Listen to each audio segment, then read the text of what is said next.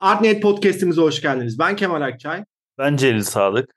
Bugün doldurduğumuz bölüm aslında ilk bölümümüz değil. Daha önce bir bölümümüz vardı fakat biraz amatördük ve ses kalitesiyle ilgili problemlerimiz vardı. Siz de Artnet'le tanıştığınız zaman ilk bölümümüze baktığınızdan dolayı yenilemek istedik. O yüzden bugün Gladiatör'ü konuşuyor olacağız. Aslında 67. bölümümüz ama siz bunu ilk bölüm olarak dinliyor olacaksınız. Bu evet. girişten sonra Celil'cim meydan gladyatörlere kaldı. evet sizdeyiz. Gladyatörlerle ilgili ne söylersiniz? Sanat tarihiyle ne alakası var? Bugün bu arada filmi de konuşacağız ama istersen önce bir sanat tarihi. Gladyatörün ne olduğunu konuşalım. Ondan sonra meşhur Ridley Scott'ın filmine döneriz. Olur. Ya şöyle dediğin gibi bizim ilk bölümümüzdü ve çok emek vermiştik aslında. Uzun uzun anlatmıştık. Ama ses kalitemiz, benim mikrofonumun olmayışı falan rezalet bir ses kaydı ve ilk dinleyen görüp bunlar ne kadar da saçma bir e, podcast programı yapıyorlar diye kaçmasınlar diye ilk bölümü tekrar yapıyoruz. Şimdi aslında sanat tarihine gladyatörlerin aşırı bir nakşedişi, aktarılışı yok. Ama bu biraz seninle birlikte yaptığımız bir seminer vardı. Gladyatör filmi üstünden. Ve oradaki ya filmdeki gladyatörlerin ele alınışının ne kadarının doğru olduğunu, ne kadarının yanlış olduğunu konuşmuştuk. Hem filmi analiz etmiştik hem de gladyatörler hakkında bilgiler vermiştik. Biraz bunun görsel olmayan bir versiyonu diye düşünebilirsiniz bunu. Şimdi sanat tarihinde gladyatörlerin aslında çok büyük yeri yok ama mimari etkileri olmadı mı? Oldu. Bir dönemi çok etkilemediler mi? Etkilediler. Tasvir tasvirleri yapılmadı mı? Yapıldı. Bunlar gerek mezar taşlarında gerek duvar resimlerinde aktarılan kişilerdi bu gladyatörler. Şimdi o dönemde vahşi bir oyun bu ve bu vahşi oyun inanılmaz ilgi gördü. Bu ilgi onları böyle minik kutu gibi dövüş çukurlarında aslında dövüşüyorlardı. Öyle büyük bir ilgi oldu ki artık o küçük kutu gibi dövüş çukurlarına sığmaz oldular ve e, hepsinin birer yıldız olacağı arenalara taşındılar. Büyük arenalar yapıldı onlar için. Şimdi bu oyunlar Roma İmparatorluğu'nun farklı yerlerinde dediğim gibi bu devasa arenalarda, kolezyumlarda oynanmaya başlandı. Ve hani zaman içinde şiirler okundu, onlarla ilgili hikayeler anlatıldı, resimler hatta heykeller de yapıldı. Biz bugünün penceresinden bakarken o dönemi çok iyi algılayamayabiliriz, anlayamayabiliriz. Nasıl böyle bir vahşetin peşinden sürüklenmişler diyebiliriz ama bugün de günümüzde hala çok büyük vahşetlerin, çok saçma fikirlerin peşinden sürüklenen milyonlarca insan olduğunu biliyoruz. Ve o zaman yaşayan bu insanlar gladyatörleri günümüzün futbol veya basketbol yıldızları gibi görüyorlardı. Çünkü dev bir stadyumun içerisinde bir hani futbolculara da modern gladyatörler falan diyorlar ya. İşte stadyumunda oturuyoruz. İşte top peşinde koşan adamları değil de birbirini kesen adamları izliyorduk eskiden. Ve işte hani nasıl gol olduğu zaman böyle a ya da pozisyon kaçtığı zaman a u diye ses çıkarıyorlar. O zaman da böyle küçük birbirlerine sıyrık kılıçla küçük çizikler atıyorlar. Taraftarı izleyiciyi gaza getirmeye çalışıyorlar ve hemen birbirlerini kesip öldürmek adına değil izleyiciye güzel bir gösteri sunup eğer mümkünse öyle geberip gitmeyi tercih ediyorlar.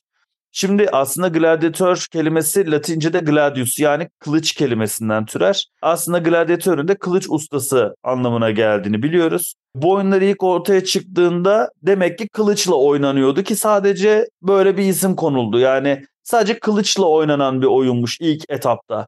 Ama daha sonra işin suyu çıkmıyor mu? Çıkıyor. Her türden silah ve vahşi hayvanlar da sahneye davet ediliyorlar.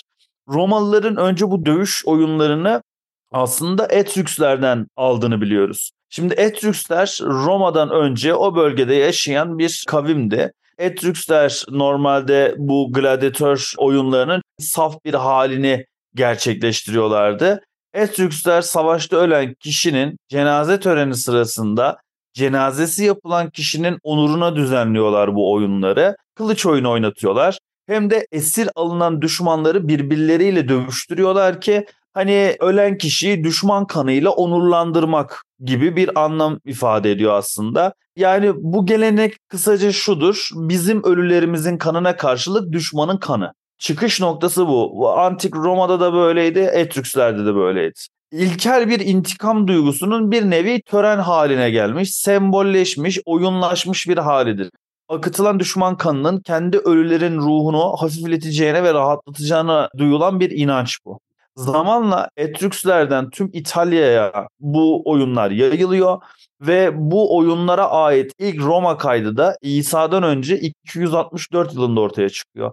Daha eski de olabilme ihtimali elbette var ama hani bizim bildiğimiz en eski o belge olarak ve bu kayıtta da hani şuradan bir yandan da tabii bunların hepsini şeyden söylemiyorum. Şurada bir notum var bakıyorum. Brutus Pera adında zengin biri. İki oğlunun öldüğü ve oğulları onuruna altı tane gladyatör dövüştürdüğü biliniyormuş mesela. Şimdi bu oyunlar bu olayla birlikte ilgi görmeye başlıyor. Sonra zenginler zamanla kölelerini bir şeyleri onurlandırmak için dövüştürmeye başlıyorlar. Sonunda bu oyunlar böyle Roma halkı tarafından o kadar ilgi görmeye başlıyor ki Roma'nın yöneticilerinin aklına bazı fikirler geliyor. Bu yöneticiler yani senato diyorlar ki oyunlar insanları askerliğe ve savaşçılığa özendiriyorlar. Biz bu oyunları yasal yapalım diyorlar. Ve sonunda gladyatör oyunları Munus adı altında resmi bir oyun olarak oynatılmaya başlanıyor. Şimdi kim oynatıyor bunları? Zenginler, senato üyeleri, politikacılar falan. Neden oynatıyorlar? Çevre edinmek, ihale kazanmak, para kazanmak ve en önemlisi gösteriş yapmak, şov yapmak. Bu yüzden zenginler aralarında yarışırken biri de tutup diyor ki gladyatörleri sadece kendi aralarında dövüştürmek olmaz. Vahşi hayvanlarla da dövüşsünler. Yani iyice bokunu çıkaralım üzerine gitmişler ve bu oyunlara ek olarak Venatio adında başka bir oyun daha eklemişler.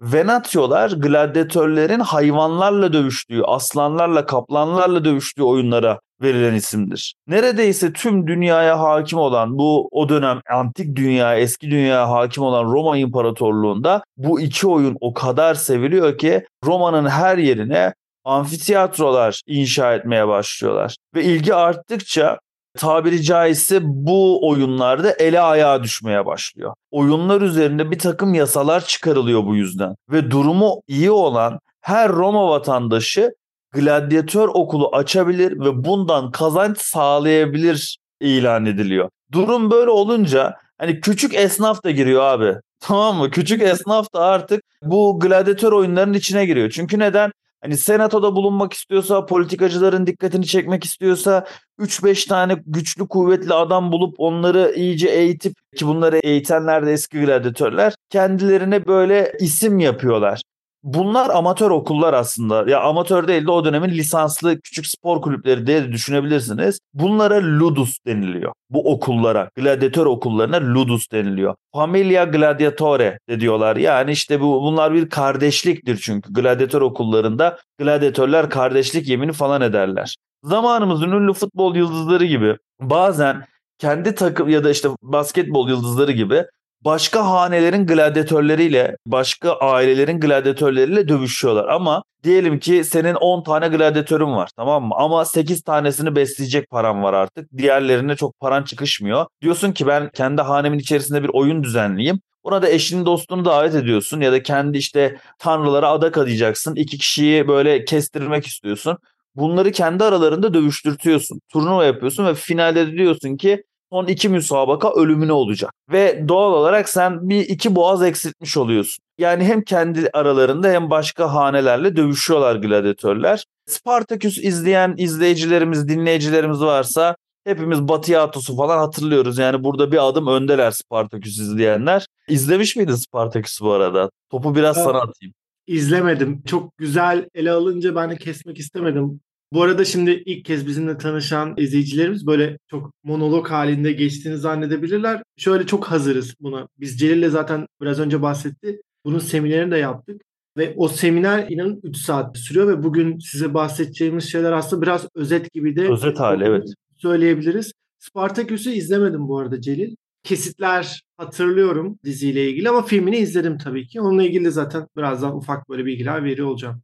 Olur. Yani şey bu Spartaküs'te de çok fazla şey yanlış yapılmıştı ama sonuçta hani böyle seyirlik, eğlenceli bir şeydi ya. Hani kaslı kaslı adamlar, işte memeler, popolar havada uçuyor bilmem ne. Hani entrika var, seks var, içki var, ölüm var, işte dram var, aşk var. Her şeyi böyle bir çorba edip antik bir mitoloji yaratmışlar. Yani antik bir böyle mitolojik bir hikaye gibi bir şey yaratmışlardı. O dil benim de zamanında hoşuma gitmişti açıkçası. Yani ben de oturdum Spartaküs izledim. Adamın soyadını unuttum ama Andy'ydi galiba adı. İlk Spartaküs'ümüz o lenf kanseri mi o kolon kanseri mi olmuştu? Lenf kanserinden hayata veda edince yerine başka bir Spartaküs geçirilmişti. Ondan sonra zaten tadı tuzu kalmamıştı o dizinin de. Bak e, Celil şimdi bunu söyleyince bu bilgiyi bilmiyordum. Bir gladyatörün laneti var. Çünkü Gladyatör filminde de çok önemli bir roldeki Proximo karakterini oynayan Oliver Reed de vefat etmişti. Hatta geriye kalan sahnelerini bilgisayar destekli olarak e, ha, tamamlamak evet. zorunda kalmışlardı. Şimdi böyle söyleyince Gladyatör'ün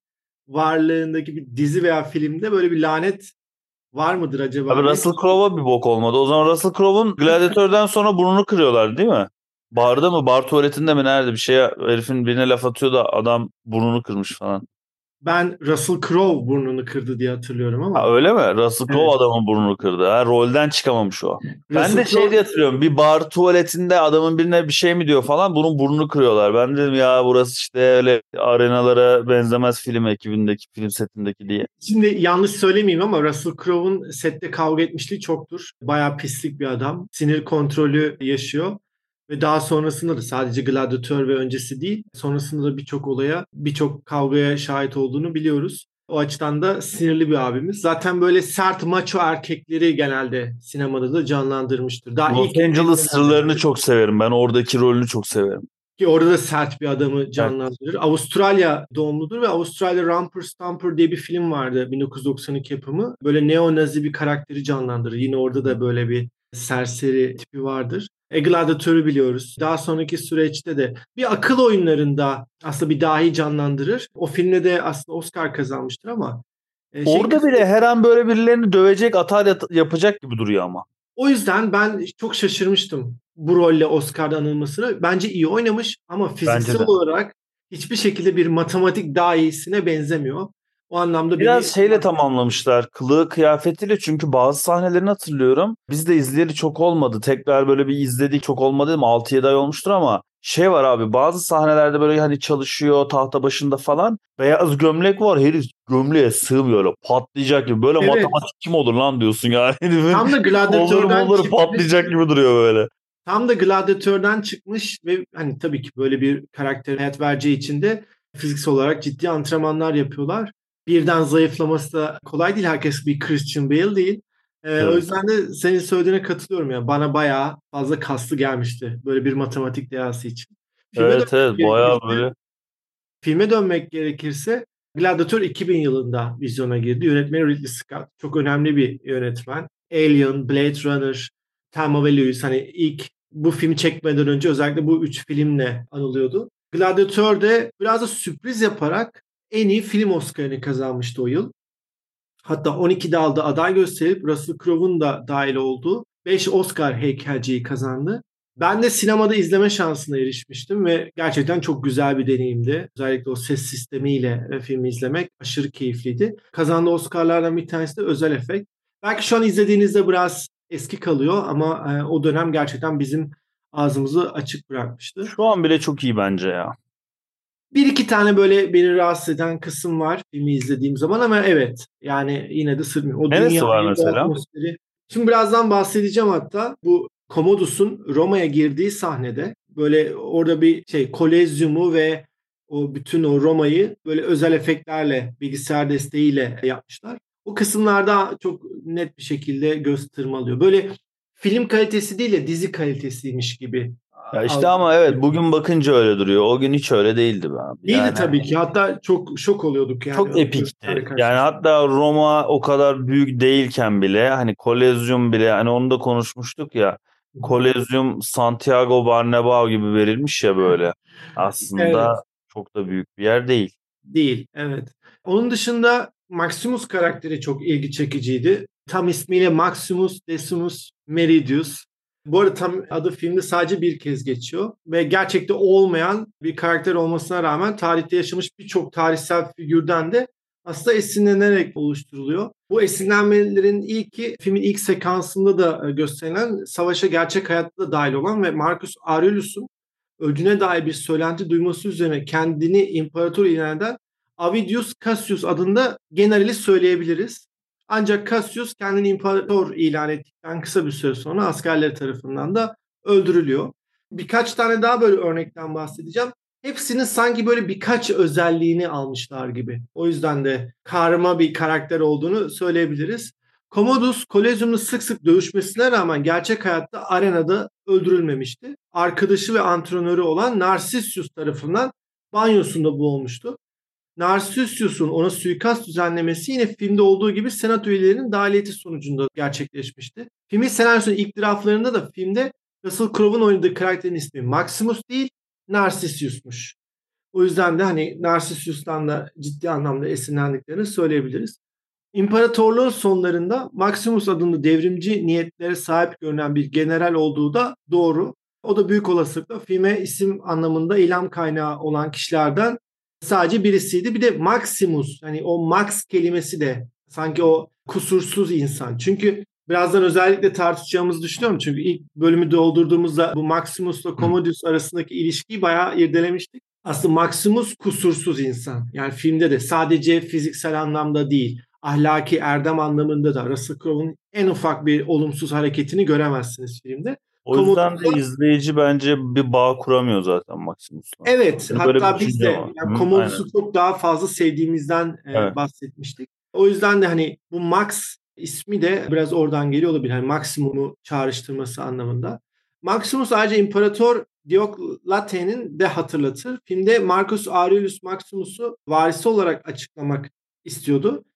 Roma'yı 284'ten 305'e kadar yöneten Diocletian, Maximus gibi alt sınıflarda doğan bir askerdi. İmparatorun güvendiği gözdesi olarak generalliğe kadar yükseldi ve sonunda da imparatorunu varisi olarak seçerek ileride imparator olmasını sağladı. Filmin olay örgüsünde temelinde zaten bu hikayeyi alıyor. Bu yukarıda bahsettiğim kişilikler dışında esinlenen tarihi kişilikleri Milattan önce 73 ve 71'de önemli bir köle isyanı öncülük eden biraz önce senin de dizisinden bahsettiğin Spartaküs'ü gösterebiliriz. Örgütlediği halkla birlikte Roma'yı işgalden kurtarıp yönetimin başına geçen ve sonrasında görevinden kendini azat eden çiftçi Cincinnatus ve Marcus Aurelius'un arkadaşı olan güvenilir General Marcus Macrinus'u da sayabiliriz. Genelde böyle film çıktığında da Spartaküs'le çok karşılaştırılmıştı ama bence Spartaküs'ün hikayesiyle çok paralelde gitmez. Ama Ridley Scott sadece bu tarihi olaylardan esinlenmez. Özellikle Commodus'u Hitler'le eşleştirir ve o dönemin Nazi imparatorluğuyla eşleştirir. Bunu nereden çıkartıyoruz? Filmde özellikle o Commodus'un kendini imparator ilan ettikten sonra Roma'ya girdiği sahne Hitler'in o favori yönetmeni Leni Riefenstahl'in Triumphs of Will, İradenin Zaferi filminden esinlenerek çeker. Filmi açın bir de Leni Riefenstahl'in o sahnesini açın. Birebir neredeyse aynıdır. Commodus'u Hitler'le eşleştiren yönetmen Ridley Scott, Roma ışık demek sözünün aksine sekansını tamamen karanlık bir atmosferde belirtir. Bu Roma ışık demektir de zaten filmin içerisinde de imparatorun kendisi söyler. Bu anlamda Commodus ışık demek olan Roma'nın ışığını bile söndürmüştür. O yüzden o sahnenin çok karanlık olmasının sebebi de budur. Ve Commodus'a geçmek gerekirse gerçekten o da Joaquin Phoenix şu an belki çok popüler bir oyuncu olmasına rağmen o dönemlerde yavaş yavaş ismini duyuruyordu. Önemli bir oyuncu olan ve intihar eden River Phoenix'in genç yaşta intihar eden River Phoenix'in aslında kardeşidir.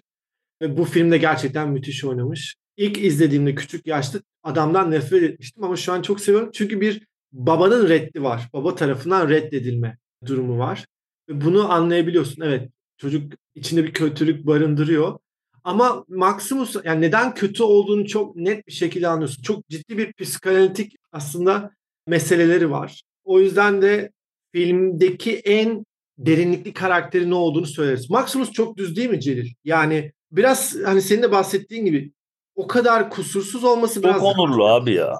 Yani o kadar onurlu olamazsın.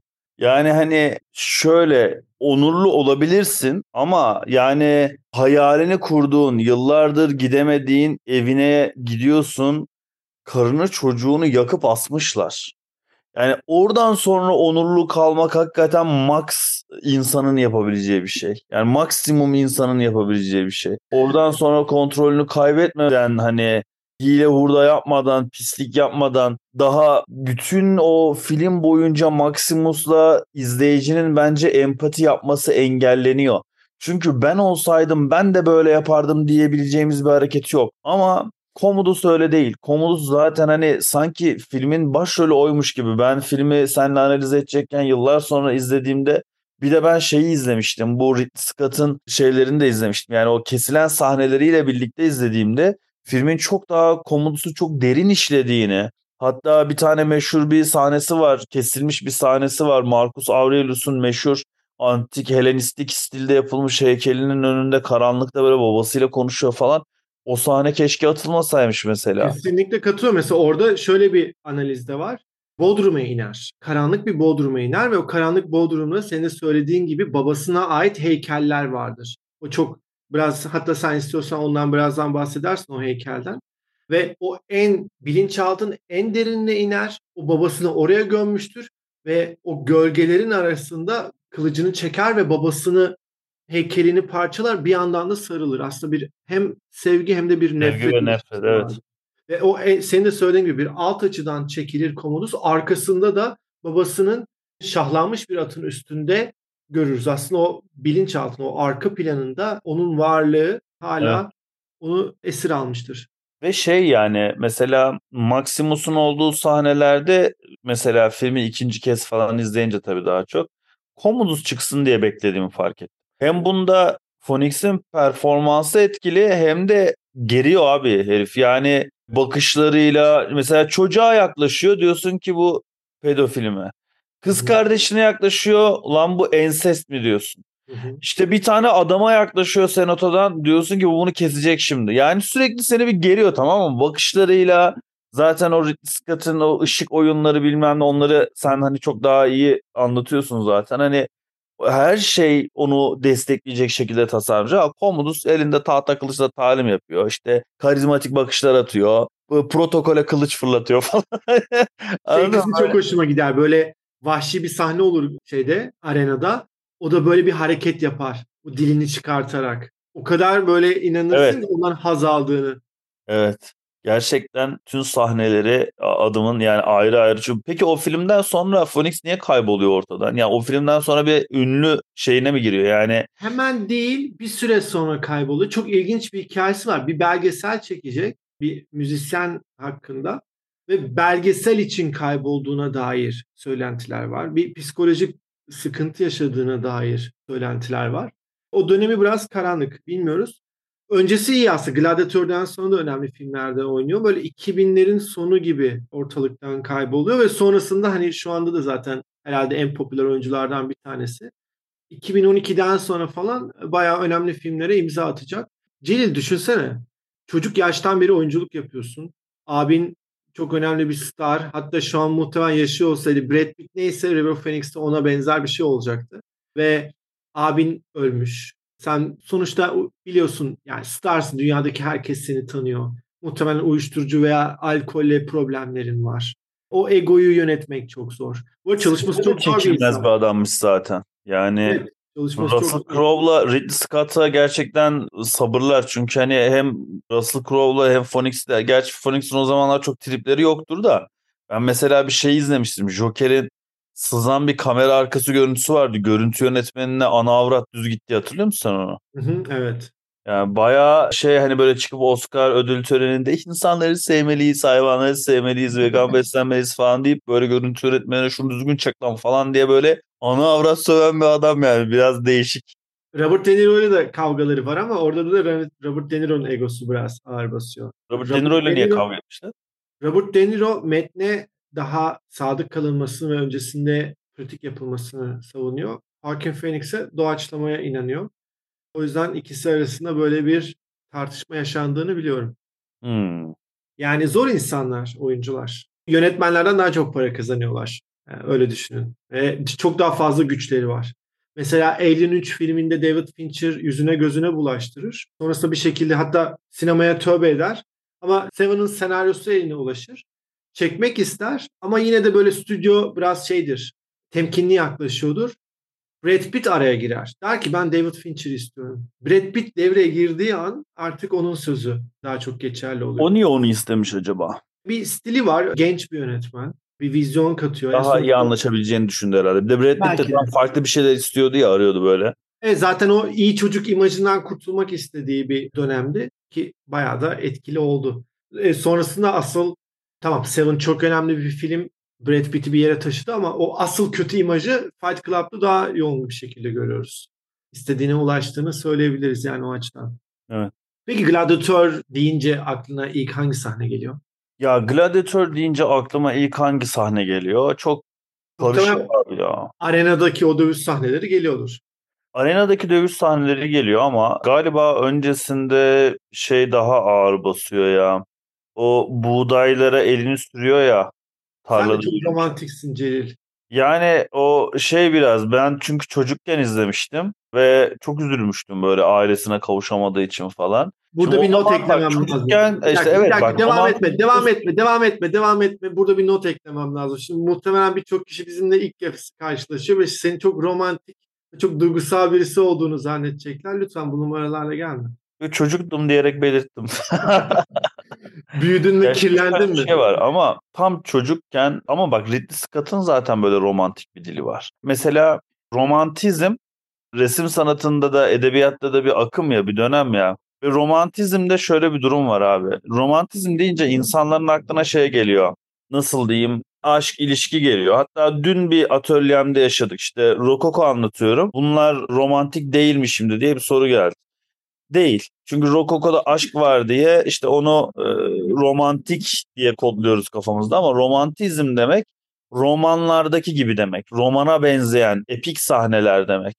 Ve bu anlamda evet ben romantizmi çok seviyorum. Çünkü romantizmin değindiği konular daha kasvetli konulardır. Doğanın insan karşısındaki üstünlüğüdür, mistisizmdir, daha karanlık konulardır ve hayata, yaşama, doğuma, ölüme dair konulardır. Mesela Caspar David Frederick'in onlarca mezar resmi var abi. Mezarlık resmi var. İşte Ivan Ayvazovski'nin fırtınalı denizlerinde parçalanan gemileri var. Ve Ridley Scott bence çok etkilenmiş romantizmden. Çünkü ben işte Kingdom of Heaven olsun, Alien olsun. Hadi Alien'ı geçiyorum ki benim biliyorsun Alien 1 o anlamda en sevdiğim film yani. Hani bu o tür filmler arasında ve işte tarihi film çekmeyi çok seviyor Ridley Scott. Bunu işte Tanrılar ve Krallar'da da yaptı, Kingdom of Heaven'da da yaptı, Gladiator'da da yaptı.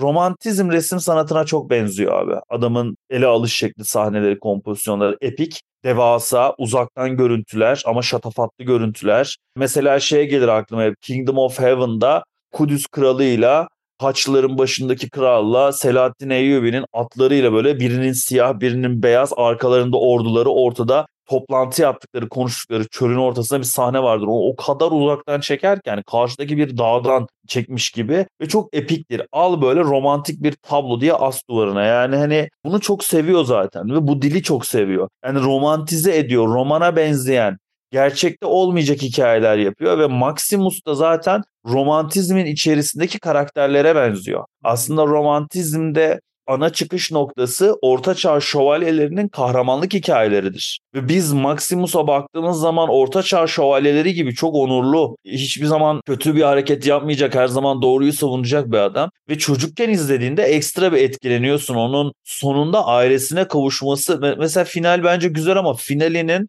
çok güldüğüm bir yeri var. Mesela yıllar sonra izlediğimde sesli güldüğüm bir yer var. Atılan, kadın tarafından atılan, oyuncunun adını unuttum. Tirat. Abi hani Cem Yılmaz'ın filmlerinde Cem Yılmaz bazen hani tiratlar atar ya böyle. Evet sevgili izleyiciler falan diye. Hani böyle öyle bir tirat atıyor kadın Maximus öldükten. Evet Roma bugünü unutma. Çünkü bugün Maximus göçtü gitti öte tarafa falan gibi böyle aptal saptal bir finali var tamam mı? Hani adam öldü orada bırak sessizce kapat bitir abi. Şimdi meşhur şey sahnesi var ya Maximus'la Commodus'un o olaydan sonra ilk defa arenada karşılaştıkları sahnede Commodus maskesini çıkartmasını ister. Ondan sonra Maximus maskeyi çıkartıp işte ismini söyler uzun bir monoloğu vardır. Orada Maximus o senaryodan nefret eder ve senaristlere bayağı ciddi bir şekilde küfreder. Fakat sonrasında şunu söyler. O iğrenç senaryoyu bile, o iğrenç metni bile o kadar güzel okudum ve oynadım ki insanlar yazdığın şeyin iğrençliğini anlamadılar diye bir geri dönüş yapar. Bence de bu arada Oscar'da da senaryo dalında aday gösterilmiştir. O anlamda ben çok zayıf olduğunu düşünüyorum. Özellikle diyalogların. Ki senin söylediğin sahne bence de o Maximus'un kendi ismini söylediği sahneden daha da kötü bir sahne. Yani sana çok katılıyorum.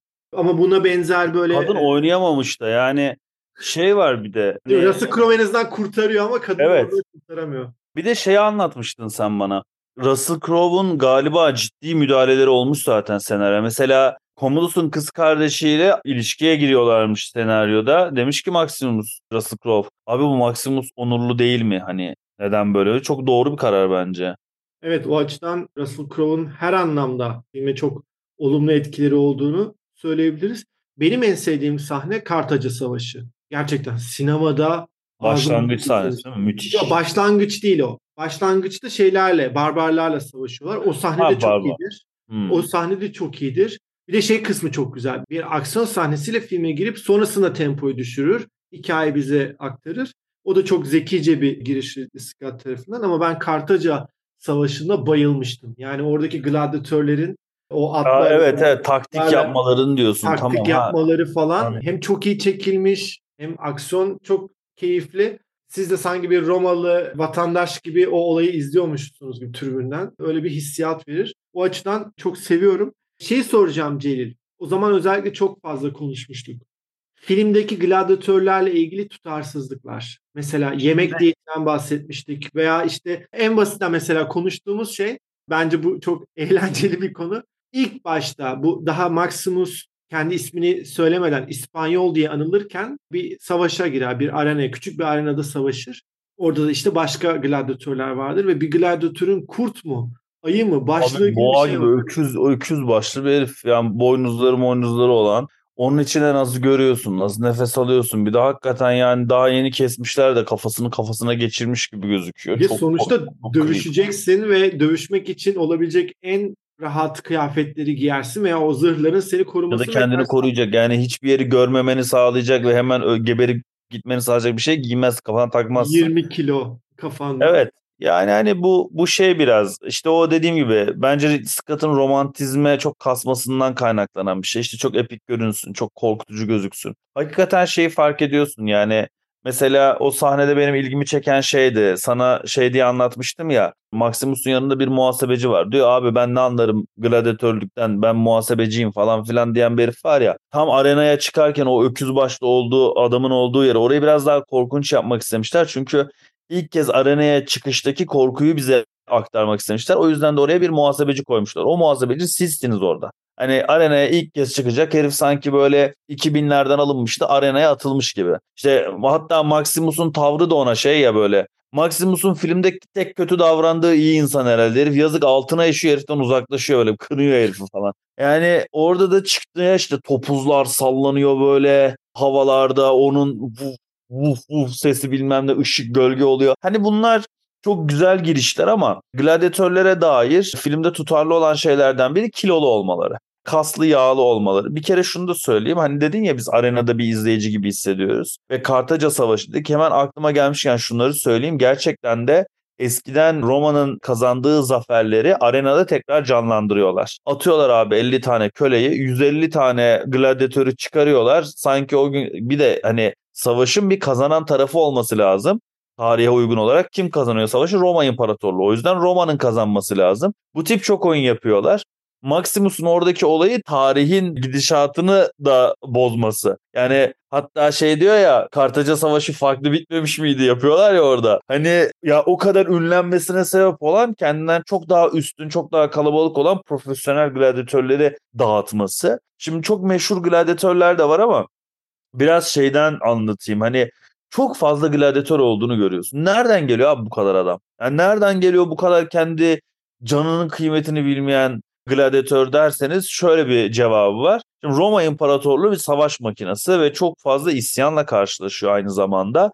Ve hem isyanlardan hem savaşlardan topladıkları esirleri Roma'ya götürüyorlar. Sadece bununla da sınırlı değil. Fakir insan çok Roma'da. Borç batak içindeki insan çok. Bunlar borç içindeki insanlar kontratlı gladyatörlük yapıyorlar. Bu adamlar kendilerini 3-5 yıllığına köle olarak satabiliyorlar.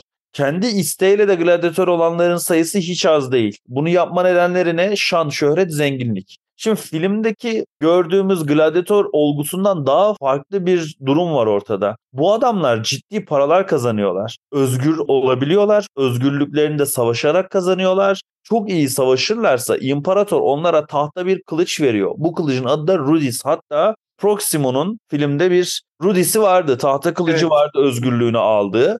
Ve bunun dışında gladyatörlerin kendi odaları mevcut. Romalı zengin kadınlar tarafından sipariş ediliyorlar seks amacıyla. Hayli bir hayran kitleleri var. Mesela çocuklar özellikle büyük fanatikler.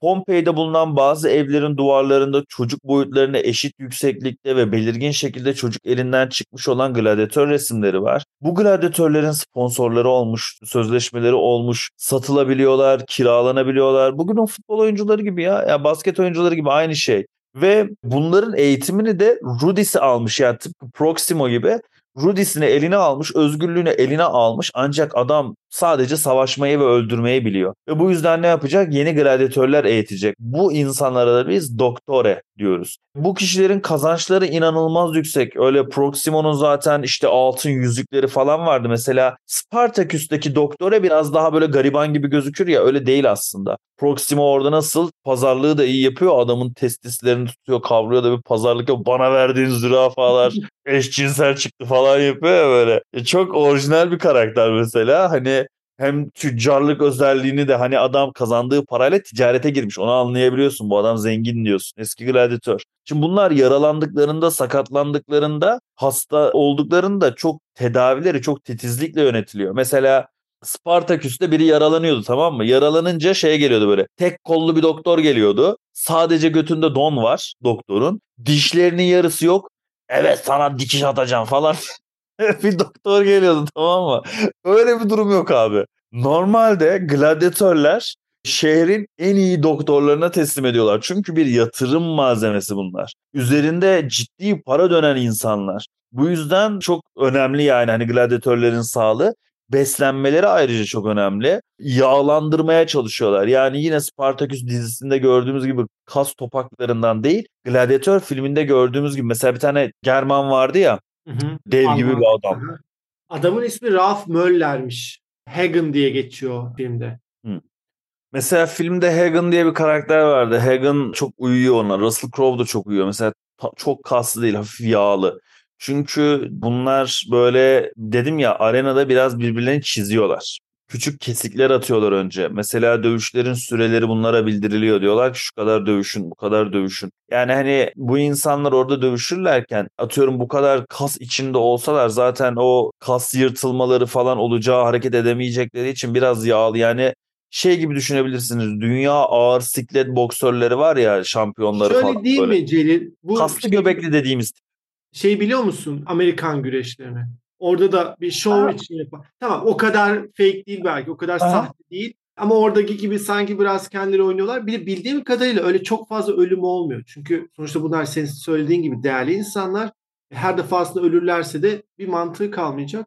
Bir de bu şey çalışırken, filme çalışırken şeyi de hatırlıyorum. Hayvanları da dahil ediyorlar ya filmlere kaplanları, kaplanlar vardı. Bu arada kaplanlar CGI'dir. Gerçekten çok başarılı bir şekilde yapmışlar filmde. Aslında gerçekte gergedan çok kullanıyorlarmış. Kaplandan çok gergedanları çok fazla görüyormuş. Kaplanı zaten idare etmek o kadar da kolay olmaz diye düşünüyorum. Gergedanlar en azından. Yani aslanları idare ediyorlar bu arada. Aslanları da çıkarıyorlar ama evet gergedan sayısı çok fazla.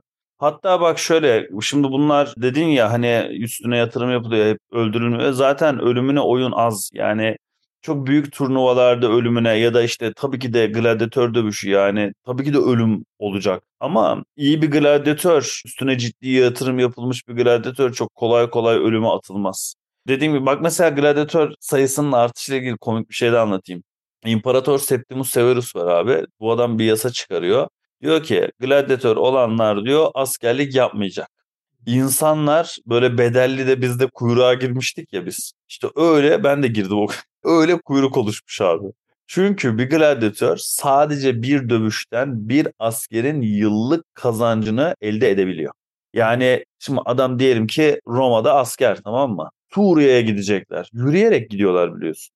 Şimdi gittin, savaştın, Roma'ya geri döndün 13 yıl belki. Ailen varsa aileni bir daha göremeyebilirsin, haber alamayabilirsin. Hayatın değişiyor. Bambaşka bir maceraya çıkıyorsun ve bu insanları çok korkutan bir şeydi. Bu yüzden millet askere gitmemek için o kadar bir gladyatör okullarına başvuru yapmış ki rekor olmuş o dönemde.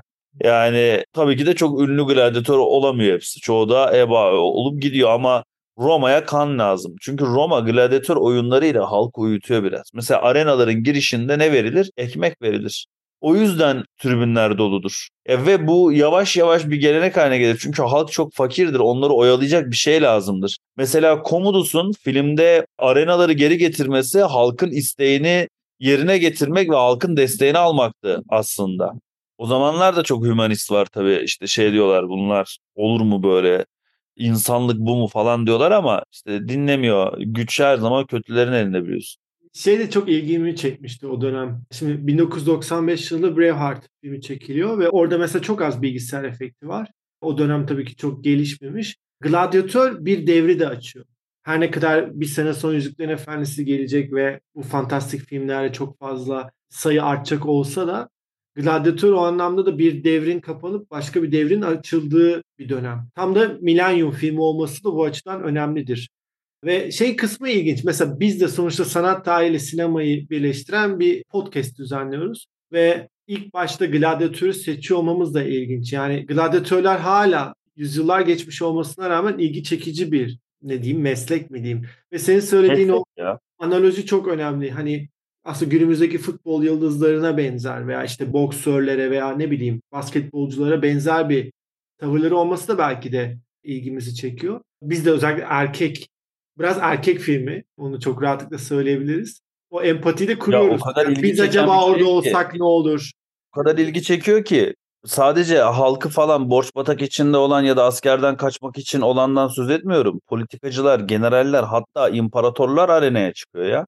Hani bu o kadar popüler bir şey. Bir siyasinin çıkıp da bir, bir maçlık oynaması gibi bir şey yani. Hani ben de oynayacağım demesi gibi bir şey anladın mı? Hani çok ilgi çekiyor çünkü o dönemde.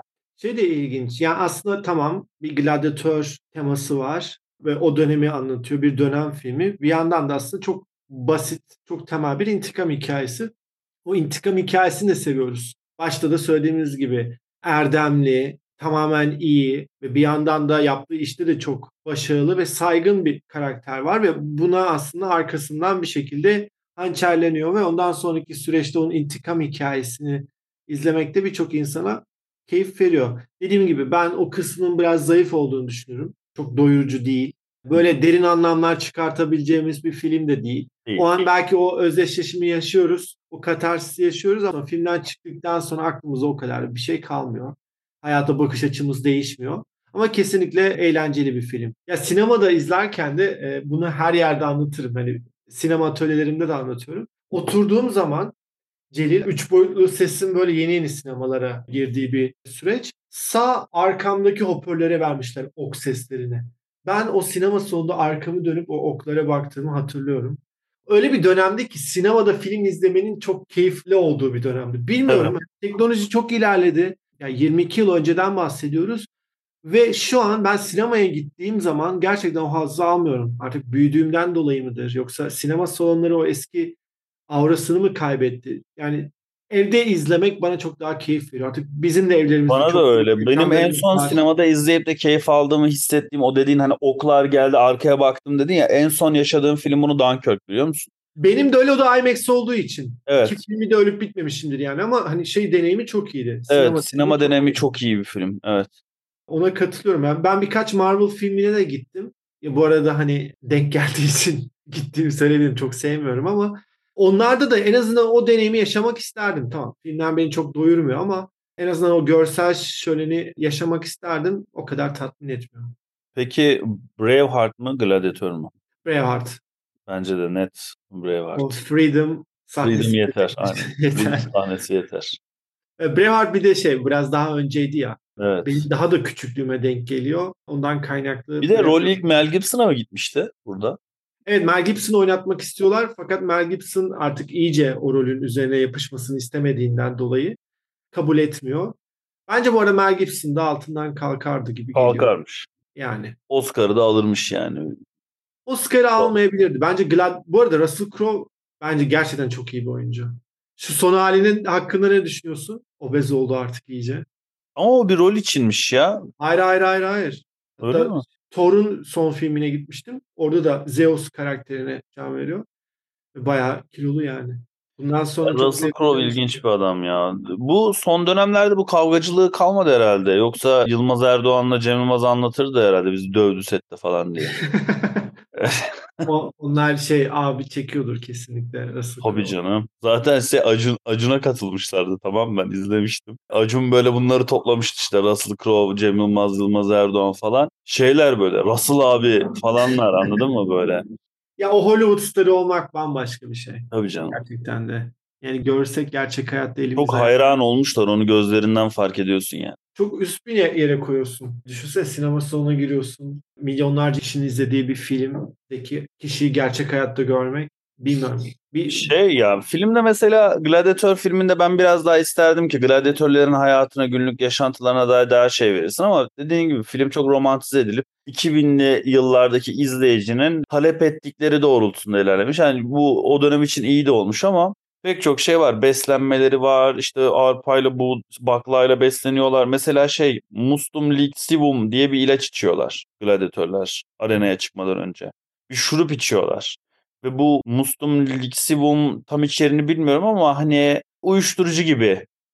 Yani böyle kendini daha yenilmez hissettiğin şu belki şey gibi de düşünülebilir. İkinci Dünya Savaşı'nda Almanlar ordularına metamfetamin gibi bir şey veriyorlar ya. Yorulmak bilmiyor Alman ordusu falan. Hatta Fransızlar demiş ya, bunlar insan değil mi falan diye. İşte o tarz ilaçlar tabii ki de Roma'da da var her türlü uyuşturucu. Onları kullanıyorlar yani. Güzel. Bu bölümümüzü kapatalım istersen. Kapatalım. Evet. Bu dediğimiz gibi bizim 60 yenilenmiş ilk bölümümüzdür. Evet. Diğer 67 bölümü bölüm sonra çektiğimiz.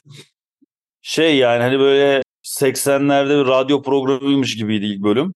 Haşır huşur sesler bilmem ne benim mikrofonum yok. Pandemide biz girdik böyle bir Kemal'le ve hani bir yapalım bakalım ne olacak diye girmiştik. Ama şu anda 60 küsür bölümdür gerçekten çok ciddi bir dinleyici kitlesine hitap ettiğimiz için ve yeni gelen ya mesela sizi de utandırmak istemiyoruz. Uzun zamandır dinleyen kitleyi de utandırmak istemiyoruz. Mesela diyorsunuz ki abi Art Niyet diye program var. İşte iki tane adam bir boş yapıyorlar bir dinlemen lazım diyorsunuz. Arkadaşınız birinci bölümü bir dinliyor. Diyor ki bu ne hani böyle gidecekse dinlemeyeyim. O yüzden birinci bölüm de güzel bu gladyatör konusu da güzel. Bunu yenilemeye karar verdik. Şimdi yeni bir bölüm daha dolduracağız. Evet. Çok teşekkür ediyoruz biz dinlediğiniz için. Gelecek bölümlerde görüşmek dileğiyle. Hoşçakalın. Hoşçakalın.